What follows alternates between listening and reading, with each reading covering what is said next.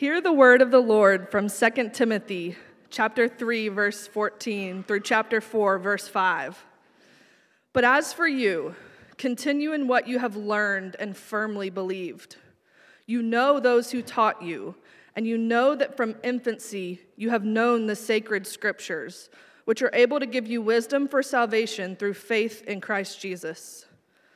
All scripture is inspired by God and is profitable for teaching, for rebuking, for correcting, for training in righteousness, so that the man of God may be complete, equipped for every good work.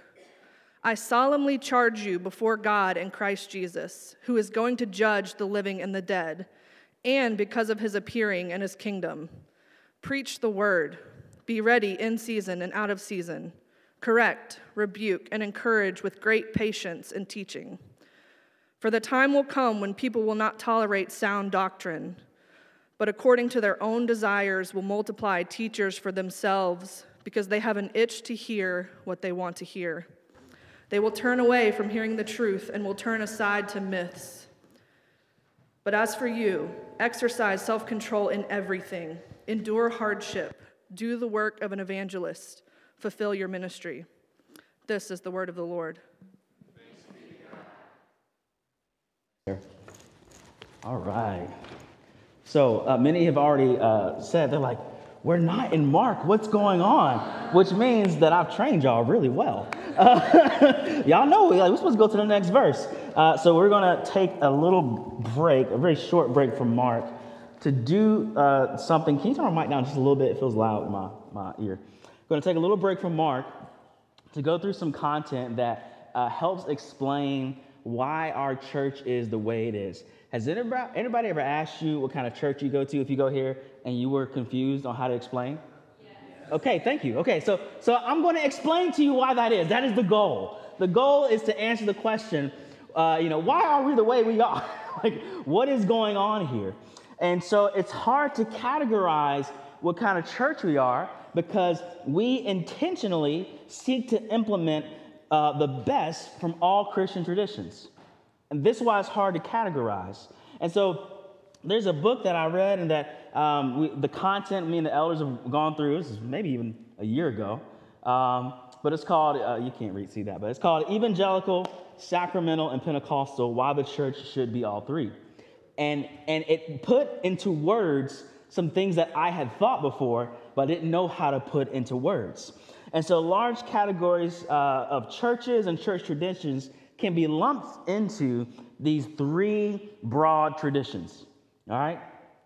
First one is evangelical, and I hate sometimes I don't like to use that word because people think it's like a, a, a, sliver of political, you know, people. But the idea is that it's, it's people who say we ought to be people of God's word. We ought to be people of God's word, read, preached, taught, and lived. Even the, the root word of evangelical, evangel, is, is from uh, uh, the Latin, I believe, of, of good news. It's like we're going to be people about God's word, about the gospel.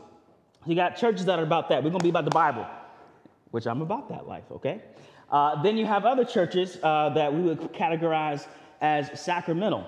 And these are churches that take baptism and the Lord's Supper and other Christian practices handed down to us very seriously. So, a question I get often is they say, people say, well, when they come to the church, why do y'all take communion every week? That's an oddity. But there's some churches where that would, that's just that's the high point. That is just expected. You just that's what you do. Uh, some people are like, why do you pray for the world the way that you do? That some churches like that's that's the expectation. You roll up and like that's just what we do because that's what we have been doing for 2,000 years. All right. So there's some categories of churches like that. And there's other categories of churches that uh, I would say are Pentecostal or charismatic. They have a, a, robust, a robust theology and experience of the Holy Spirit. So if you're confused about what our church is, like, so we preach through the Bible, we, we say liturgical prayers, and we also lay hands and put oil on people. What, what in the world are y'all doing? The point is, we're saying, I, I, I want to take everything from the history of the church that accords with the scripture and use it so that our church could be uh, as, as encouraged and strengthened as possible. So, for the next three weeks, I'm going to take each category. I'm going to look at evangelical this week, we're going to look at sacramental, we're going to look at Pentecostal, we're going to look at from the text Where, where does this come from? Why, why is this helpful to us? What this means for our church as a whole, and what that means for you as uh, an individual. So we're going to focus first uh, on this, this idea of being evangelical, or about, about a people of the book. We're about God's word. And, and to be honest, one of the, the first things that happened in my Christian life is that I actually fell in love with the word of God. Now, there's a, everybody's testimony is always more complicated than you hear because you're trying to fit a lot of information into a really small thing. So, uh, you know, uh, my mom gave me the scriptures, my sister encouraged me, but, but I, I, remember there was a point in my life when I was 14 where, where the Lord converted me.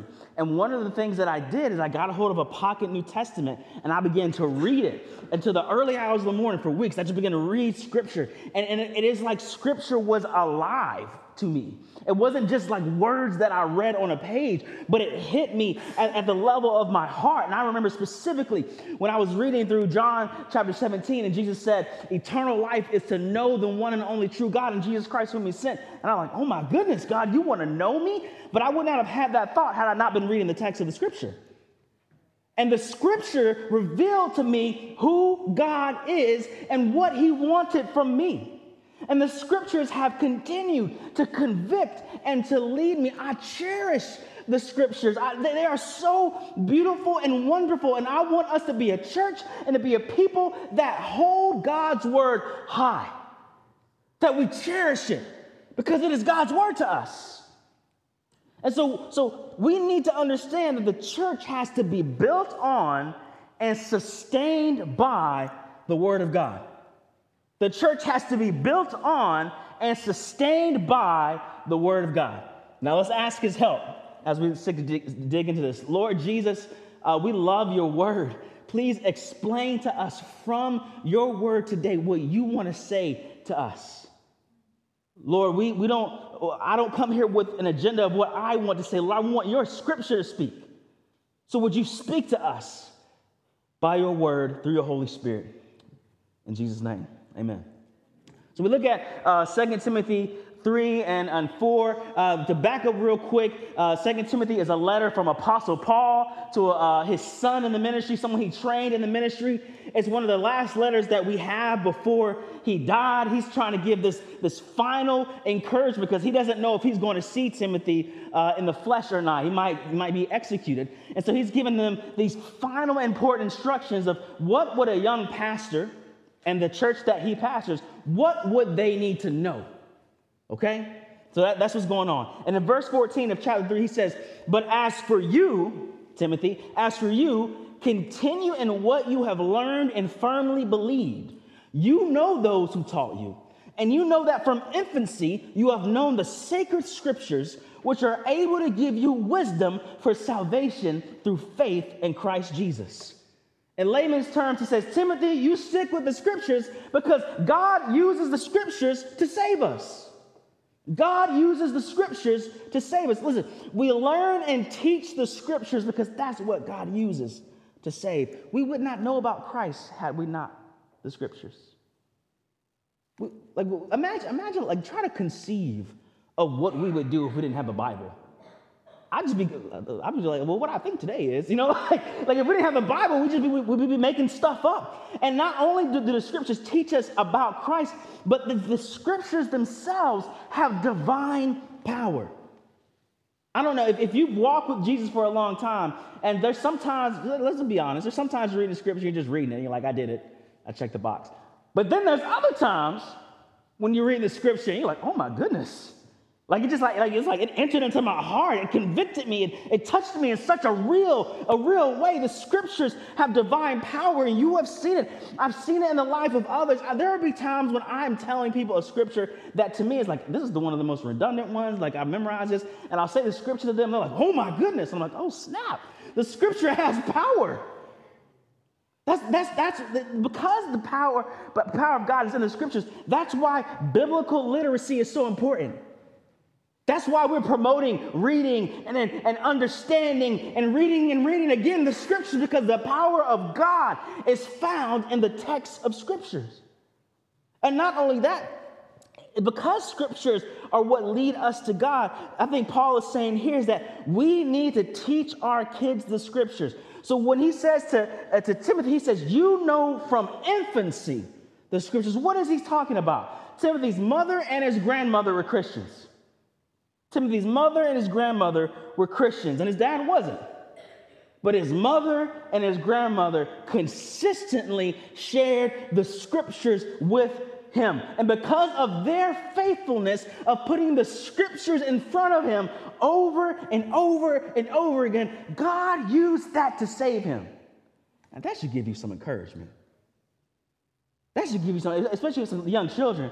You're like, I don't know if they're paying attention. I'm reading the Bible, they looking at the whatever, whatever. Listen, God used the grandmama and the mama who continue to, to read and recite and share scripture with Timothy, and God used that to save him. Don't grow weary.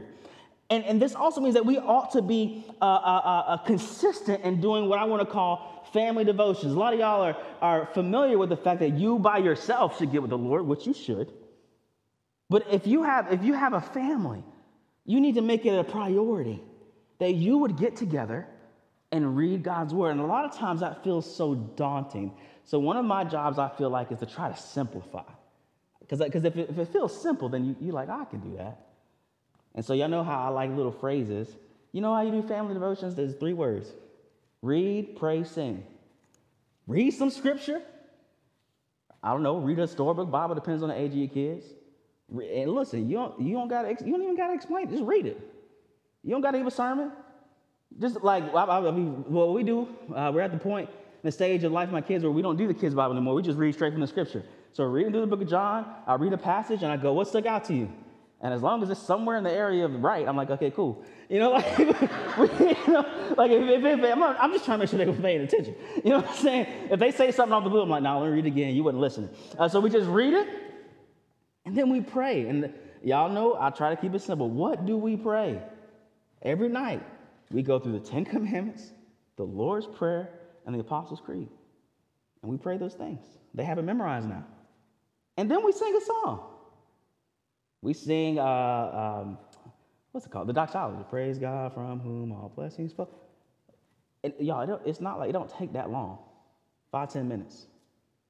But, but that little investment in their lives, it is my hope that the same thing that happened to Timothy is going to happen to my kids. And it doesn't have to be, oh, if it's overcomplicated, you won't do it. But if I said, what I want you to do at some point in the day with, with your people is I want you to read some scripture, I want you to say a prayer, and sing a song. That seems more doable, doesn't it? That's all. That's all. All right, we're going to move on. The scriptures, the reason that's so important is because they give us the law of God. Listen, listen to what it says in Romans 7 7. This is Paul speaking. He says, he says, I would not have known sin if it were not for the law. For example, I would have not known what it is to covet if the law had not said, do not covet. What he's saying is this there's some stuff I was doing that I wouldn't know was wrong unless the scripture said to me that it was wrong. And you're like, how is that a gift? Beloved, it's a gift because it shows us the reality of where we stand before God. God is so kind that He doesn't just let us walk in confusion without shining the light of His Word in our lives. And if we are attentive and, and in front of the Word, what His Word does is it convicts, it points to the areas that don't measure up to God's standards. The scriptures let us know about our condemnation. And you're like, well, why is that? Why is that important or good? Because if you don't know about your condemnation, then you won't inquire about your salvation. So the scriptures let you know that you don't measure up, but the scriptures also give you the gospel of Christ Jesus. The fact that you're not saved by what you have done or haven't done, but that you're saved by grace. The fact that you can't earn your salvation, but that you have to place your faith in Jesus. The fact that, that Jesus Christ came and lived and he died in your place and he rose again and he offers forgiveness to all who would call him. I would not know that. You would not know that if it were not for the scriptures. They give us wisdom unto salvation. And he takes it even further. In verse 16, he says, All scripture is inspired by God. I just want to say this. He didn't say some of it, he didn't say just the Gospels, he didn't say just the New Testament. He said all of it. All the scripture is inspired by God. So let's, let's, let's pause for a minute.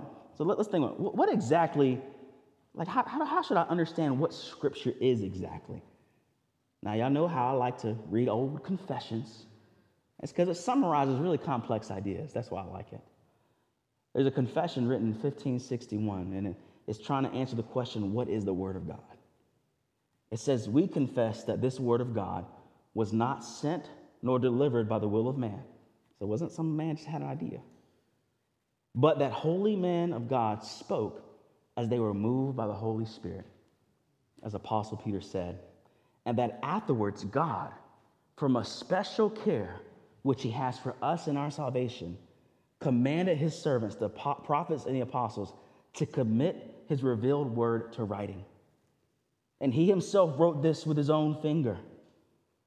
Therefore, we call such writings holy and divine scriptures. What he's saying is this is that though that, that men were obviously active in writing the word, people were, were writing, but it wasn't simply they weren't writing what they thought or what they felt, but that God was sovereignly intervening over all of their circumstances and their thoughts, all those things. They were, they were having their own thoughts, but God was sovereignly working in all that so that what you get on the page is what the Holy Spirit wanted on the page.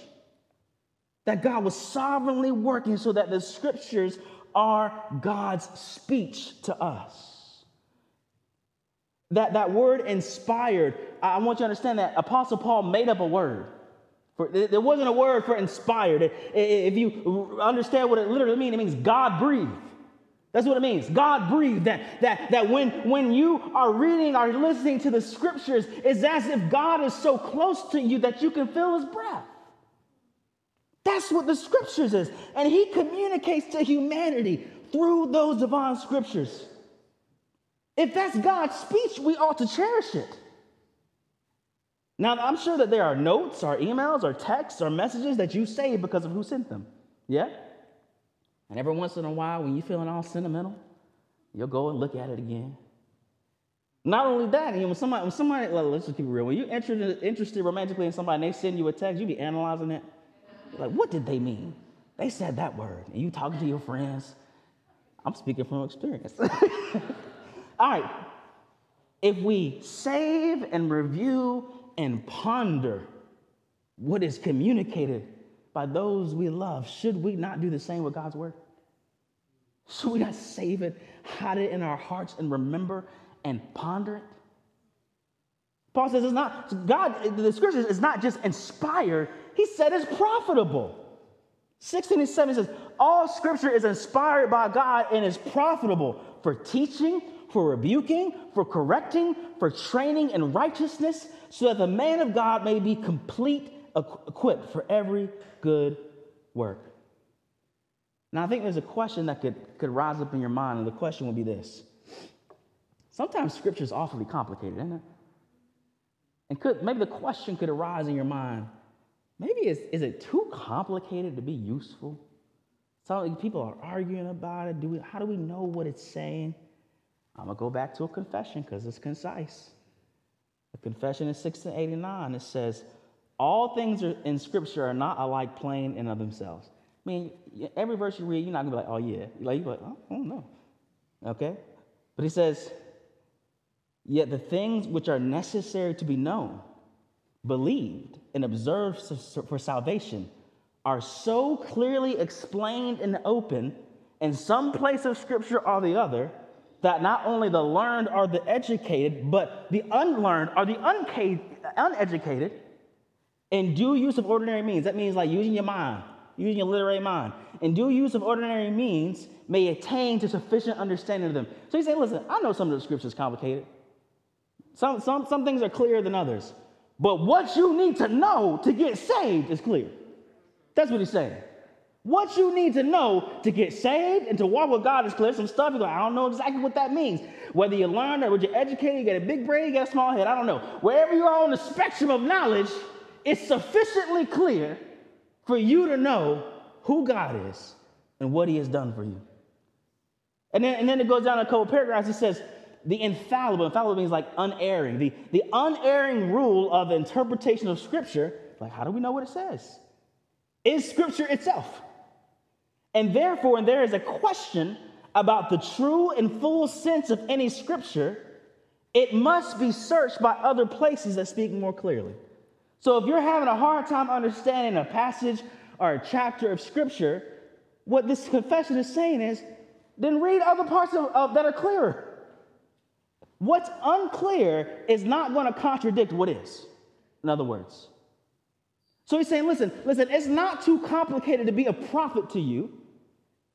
God is so gracious that he will communicate what is important to you. And if you do your homework and compare scripture with scripture, it's going to get more and more clear to you. Okay? So the, the, the, scriptures teach us. Listen, here's something interesting. The, the Bible says in Romans 1 that you can look at creation and conclude that there's a higher power. That's, that is actually one of the, the great unities of the human race. It don't matter where you go.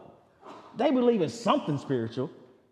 Some, some, they, it might not be the same thing we believe, but it's like it's intuitive. You look in creation and you're like, something else is going on. Something that I can't see is happening. It's like, like there are no naturally atheistic cultures. No cultures like, I'm an atheist. Like, like that is imposed from the top, right? But it's not, it's not like a natural inclination. So everyone kind of knows there's something spiritual happening, but we don't know what kind of higher power there is without the scripture. We can ascertain that there is something powerful, but we don't know that he is loving apart from the text. We can look and say there's something important in the world that I can't quite see, but we don't understand who He is and what He says and what He demands from us without the scriptures. The scriptures exist to correct us. I mean, you can just read the scriptures slow, and if you're humble, you, you're going to feel some kind of, oh man, I done messed up now. You know what I'm saying? the, the scriptures don't only correct us, they train us It's God's tool to make you more like Jesus. You cannot consistently and humbly read the scriptures and stay the same. I said humbly now. you cannot consistently and humbly read the scriptures and stay the same. It says that the scripture equips us. Equips you to do what? I, I once defined ministry as doing three things that you're praying, speaking, and serving in the name of Jesus. Without scripture, you don't know what to pray. Without scripture, you don't know what to say. Without scripture, you don't know who and how to serve. It equips you so that you can do the things that God called you to do. So he's, he's making it real plain. Timothy, the scripture is important. And then he raises the stakes. He says, We will be judged based on our faithfulness to God's word. And chapter 1, verse 1, uh, chapter 4, verse 1, it says, I solemnly charge you before God and Christ Jesus, who is going to judge the living and the dead because of his appearing and his coming. Preach the word. In other words, saying, Timothy, what you're saying on a Sunday and in your day to day conversations with your congregation, you need to understand there's going to come a day when you have to stand before Jesus and give an account of what you said. And if you didn't say what the text said, you're going to be in trouble. If you didn't say what the Bible says, Jesus is going to have an issue with what you said. Pastors are going to be judged by their faithfulness to the scriptures. It cannot be about what you think or somebody else thinks or what on social media think. It can't be about none of that. It has to be what does the Bible say? Because I will have to stand before God and they're not going to say, well, what did your congregation think about what you said? That's not, that's not it. Did you say what I said, Will? Did you explain what I said? But not only pastors will be judged for the faithfulness of the scriptures, the church will be judged by their faithfulness to the scriptures as well. What do I mean? You have a responsibility about what you tolerate. If you're a part of a church that's not preaching the Bible, you have a responsibility about what you tolerate. You can't go, oh, no, it's not my job. No, you're going to stand before God about what you let in your ear. I remember uh, me and me and Becky used to go to this real small church. I ain't gonna name name nothing. We used to go to this real small church when we were in college, and and the pastor, I mean, he wasn't just old; he was elderly. I love the brother. He was elderly, and he would get up and he would just kind of pontificate about. I don't know what he would talk about. I mean, just he'd be like, it just go, it would just go all kinds of ways. And and and and me and Becca, I guess we were stupid and 20. Uh, we, we asked him, said, man, can, you, can we take you out to eat? I don't know. We didn't take him money. We was poor. Uh, can we meet at the coffee shop and you buy us coffee? And, and, and I remember as graciously and as kindly as we could, we said, brother, could you pre- please preach the Bible? Y'all, on Sunday, this man started preaching through Ephesians. That Sunday. And after the sermon, he, he came over to me, he grinned, he said, I broke out my commentaries. I said, That's great. but, but, but listen, listen. If he knew that his congregation was hungry for the Bible, maybe he would have preached the Bible. We must preach God's word. This means explaining the Bible. That's, that's as best I can, I can say it. It doesn't mean coming up with new stuff or, or clever or interesting. Preaching God's word means explaining what the Bible says. And preaching God's word is always necessary. In 4 2, it says, Preach the word, be ready in season and out of season, correct, rebuke, encourage with great patience and teaching. What he's saying is, is there'll be times when people welcome God's word, like in season, that's like, oh, I, I want to hear what you like to say. But then there's also going to be times when people don't want to hear God's word. And he says, whether they want to hear it or not, you're supposed to preach it. You must preach God's word. We must be about God's word because ultimately, whom do we fear? Remember the charge. You can fear what other people think about you, or you can fear, the Lord who's going to judge you at the end of the day. And what I love is, is, is we must carefully and patiently explain God's word. I want you to listen to it says, preach the word and then he said, encourage with great patience and teaching. It's not like he said the same thing twice. Preach and teach. What is he saying? What is he saying? He's saying, listen, not just proclaiming it, but like, like explain it. Make it plain. Parse it out. Make sure that whoever is, is, is near you can truly understand what it's saying. And then he says, preach with great patience. So, so if you tell somebody something they don't understand it, don't get frustrated. Try again.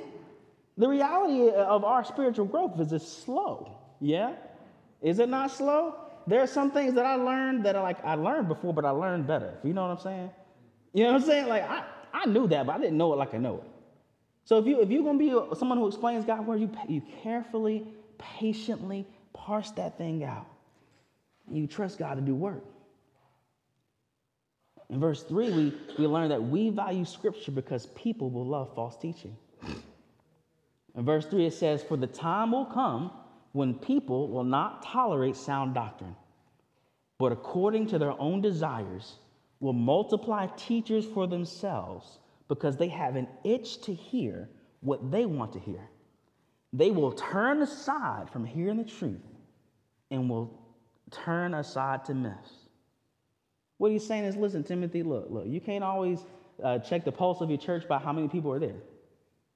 You can't always do that, Timothy. He says, many will gravitate towards teaching that just makes them feel good. It was interesting, it was entertaining, uh, it, it made me laugh a little bit, like it was, you know. But you need to be careful of teaching that tells people exactly what they want to hear. If you can leave a sermon, an explanation of the Bible, and feel zero conviction, you should be like, wait a minute now. wait a minute. Did, did, did somebody just tickle my ear? Was that just, did I just like to hear that because it made me feel good? Or was it God's word? And all, it, it both comforted and challenged me. He's saying, listen, listen, you need to keep preaching the word. And what's interesting is that where did the false teachers come from? It says, they will multiply teachers for themselves. People are like, I want to hear something good. You got something to say? Come over here. You're like, Oh, he's saying something cool? That makes me happy. Listen, they are going to gravitate and long and hunger to hear stuff that they already want to hear. The only way that we can discern truth from myths is through the knowledge of God's word. That's what he's saying. Like people gonna come with all kinds of ideas that sound really cool, and you're gonna like it, and it's gonna make you feel good, and you leave, you go to you go to lunch at the church, and you're so happy, and you're like, we're okay, we're good. You know, like you just that, that, it's gonna be awesome. But he says, listen, if you don't have God's word, you're not gonna be able to discern. There are several teachings from God's word that could guard us against cultural myths today. There are some conversations that go on in the church that, that I'll use this word, that befuddle me, if you will. Because I'm like, I feel like the scripture's pretty clear about that. Why are you confused? For I'll give you some examples. In Genesis 1, God said that He made male and female and that it was good. That's before, that's before the fall. That's before sin. And listen, we, we're in a culture that wants to deny sexual difference. We want to conflate it. We, we want to exchange it. But God said, before sin and Satan did not anything in the world, I made male and female, and then I said it was good. Listen, listen, God value, like it is not an accident that you are the gender that you are. And let me be clear, one is not better than the other, but they're different and valuable and good. Or how about this? Like God, God teaches that He's sovereign over your body, meaning that you can't just do what you want to do with your body. That's that is pretty basic New Testament teaching. It says in 1 Corinthians 6, you were bought with the price.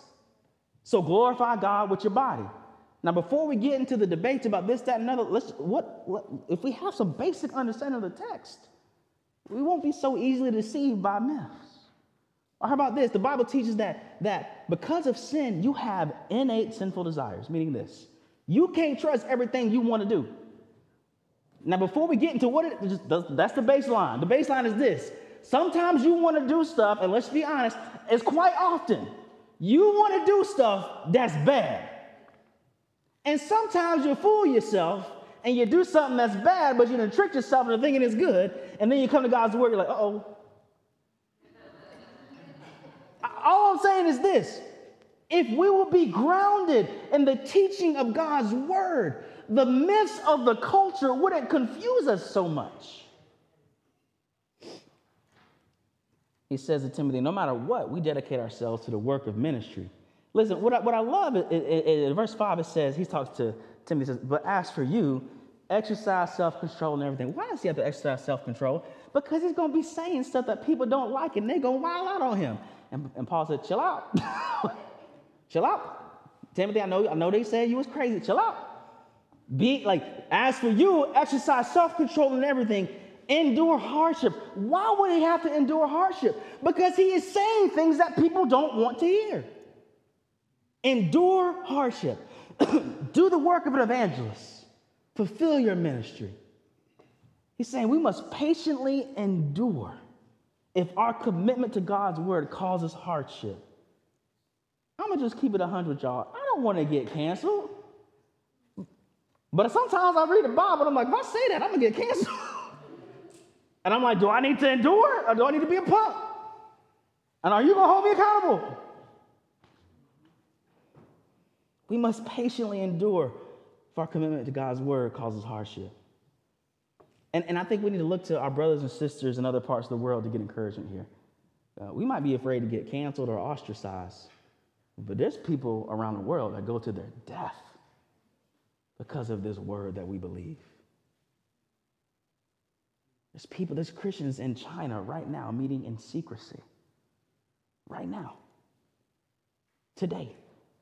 Because of their commitment to God's word. There, there are folks hiding in the Middle East and North Africa, folks wanting to cling to God's word, but if they know that it gets out, that they believe in God's word, that they will be killed, yet they're clinging to it. So I think if they can endure at the threat of death, then we can endure at the threat of cancellation, yes? We must faithfully proclaim God's word. And, and, and y'all, the, the culmination of, of God's word, what it all points to is the gospel of Jesus Christ. We talked about this that God's word does two things primarily. The first thing it does is it convicts, it tells you about your sin, about your rebellion against God. But it doesn't stop there, yeah? It then tells you about God's provision for the mistakes that you made. That God loved you so much that he sent Jesus into this world to live among this broken, messed up world and not sin, only do what was right. And then at the end of his life, end up, on a cross because he is taking the punishment for our sin. And then the scripture says that he rose from the dead. And he's not salty about having to die for you. He says, You come to me. Come to me, I'll forgive you. I'll cleanse you. I know you're wrong. I'm the one who told you. But I've done something in order for you to be made right. Beloved, this is what the Word of God says. Maybe you're here, you haven't come to Him. Listen, come to Him. And nobody else going to accept you like Him, forgive you like Him, endure with you like Him. So, in other words, we, we got to be a church that's about the Word of God. So, what does that mean? That means that, that in our church, we're dedicated to the public reading of Scripture. What I've noticed is that a lot of, a lot of churches say they're about God's Word, but they don't actually read it together. And that, so, so, like, why do, why do we say that psalm in the beginning? Because I'm like, I'm just thinking of what, how can I insert Scripture in every nook and cranny of the service? If we say we're about it, let's be about it and say it. You know what I'm saying? Like, like why, why did I, I, I separated the reading of scripture from the sermon? Because I'm like, I wanted it, it to have its own importance. That when God's word is read, it's important in of itself. Before there's an explanation, when God's word is speaking, that is his infallible word. Y'all, you can trust the scripture reader more than you can trust the sermon. I like I, I want it to be uh, uh something that we hold high and cherish. At this church, this means that, that we're, we're committed to something called expository preaching. What that means is this that the purpose of the sermon is to explain the text. That's all it means. So, so when, when I get up and when a scripture is read, the purpose is not to give you my ideas of what I think is cool. The purpose is to go, we read this scripture. Now let me tell you what it means. That, that's why it is the way it is, because, because we want to be about God's word, and God's word doesn't mean what I want to talk about that day. It means what does the Bible say? How can I explain it carefully and patiently so that when you walk away, it was not muddy? But it was like, I, I, I think, uh, look, if, if you leave church and go, I understand that text better, that scripture makes more sense to me, then I've done my job. That's the goal, not, not to tickle your ear, but to tell you what it says. And even in how we disciple one another, we are committed to the to interpersonal discipleship centered around the scriptures. If you meet in one of our growth groups, what we gonna do? We're gonna eat, because we like we like to eat, you know what I'm saying? We're gonna pray, but what's what's that thick thing in the middle? We're gonna read the Bible. Why? Because we about the book, y'all, and we believe it has power. That's what it means for the church. What does it mean for you? It means that you need to schedule time in God's word. You need to schedule. It's not to happen by accident. You're not to trip and fall into the Bible. At least not to read it. I mean, like, like, like you know what I'm saying? It's like, oh, I just accidentally read the Bible. Most likely not. You're just to have to set some time aside, all right? I don't know. Maybe you're a morning person. Do it then. I don't know what it is, but you set aside. And then you need a plan. You're not to accidentally read large chunks of the Bible. And look, you ain't got to be inventive. You can Google Bible reading plan. Man, there's to be so much that comes up. Matter of fact, if you go on our website, there's a tab that says Bible reading. And there's an app that gives you two, two chapters to read a day. I'm just, trying to make it simple as possible, y'all. Listen, I'm just saying, if you don't make a plan and if you don't set a time, you're not going to do it. But if God's word really is his, his, his inspired speech to us, then we will make time and beloved, that means that we, we meditate on God's word.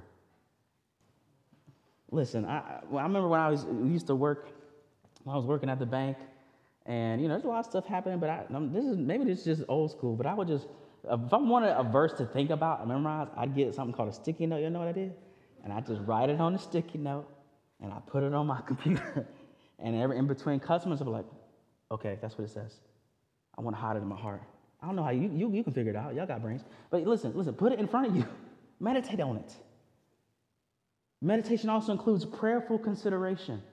Beloved, when I was writing this sermon, I had to prayerfully consider, am I doing what the thing is saying? like if you if you would read a chapter of the scripture and then go back and then talk to God about what it says, that's meditation. Listen, we value God's word here. And we're going to shape everything we do around it. It is going to be the source of what we teach and how we make decisions, of how we disciple, because God's speech is of infinite value. So we will honor it, honor it with everything that we have, because we believe the church must be built on and sustained by the Word of God. Let's pray. Father, we thank you for your word. Lord, let us never forget how much of a gift that it is to us. Even the fact that we could have it in our home or own our phone, that we have ready access to it. Um, that, that has not been common throughout history, and it's not common throughout the world today. So let us not squander this gift by not looking and reading at the Word. But Lord, I pray that your Word would be um, like life to us, that we would meditate on it day and night so that we could bear fruit for your glory and for the expansion of your kingdom. In Jesus' name, amen.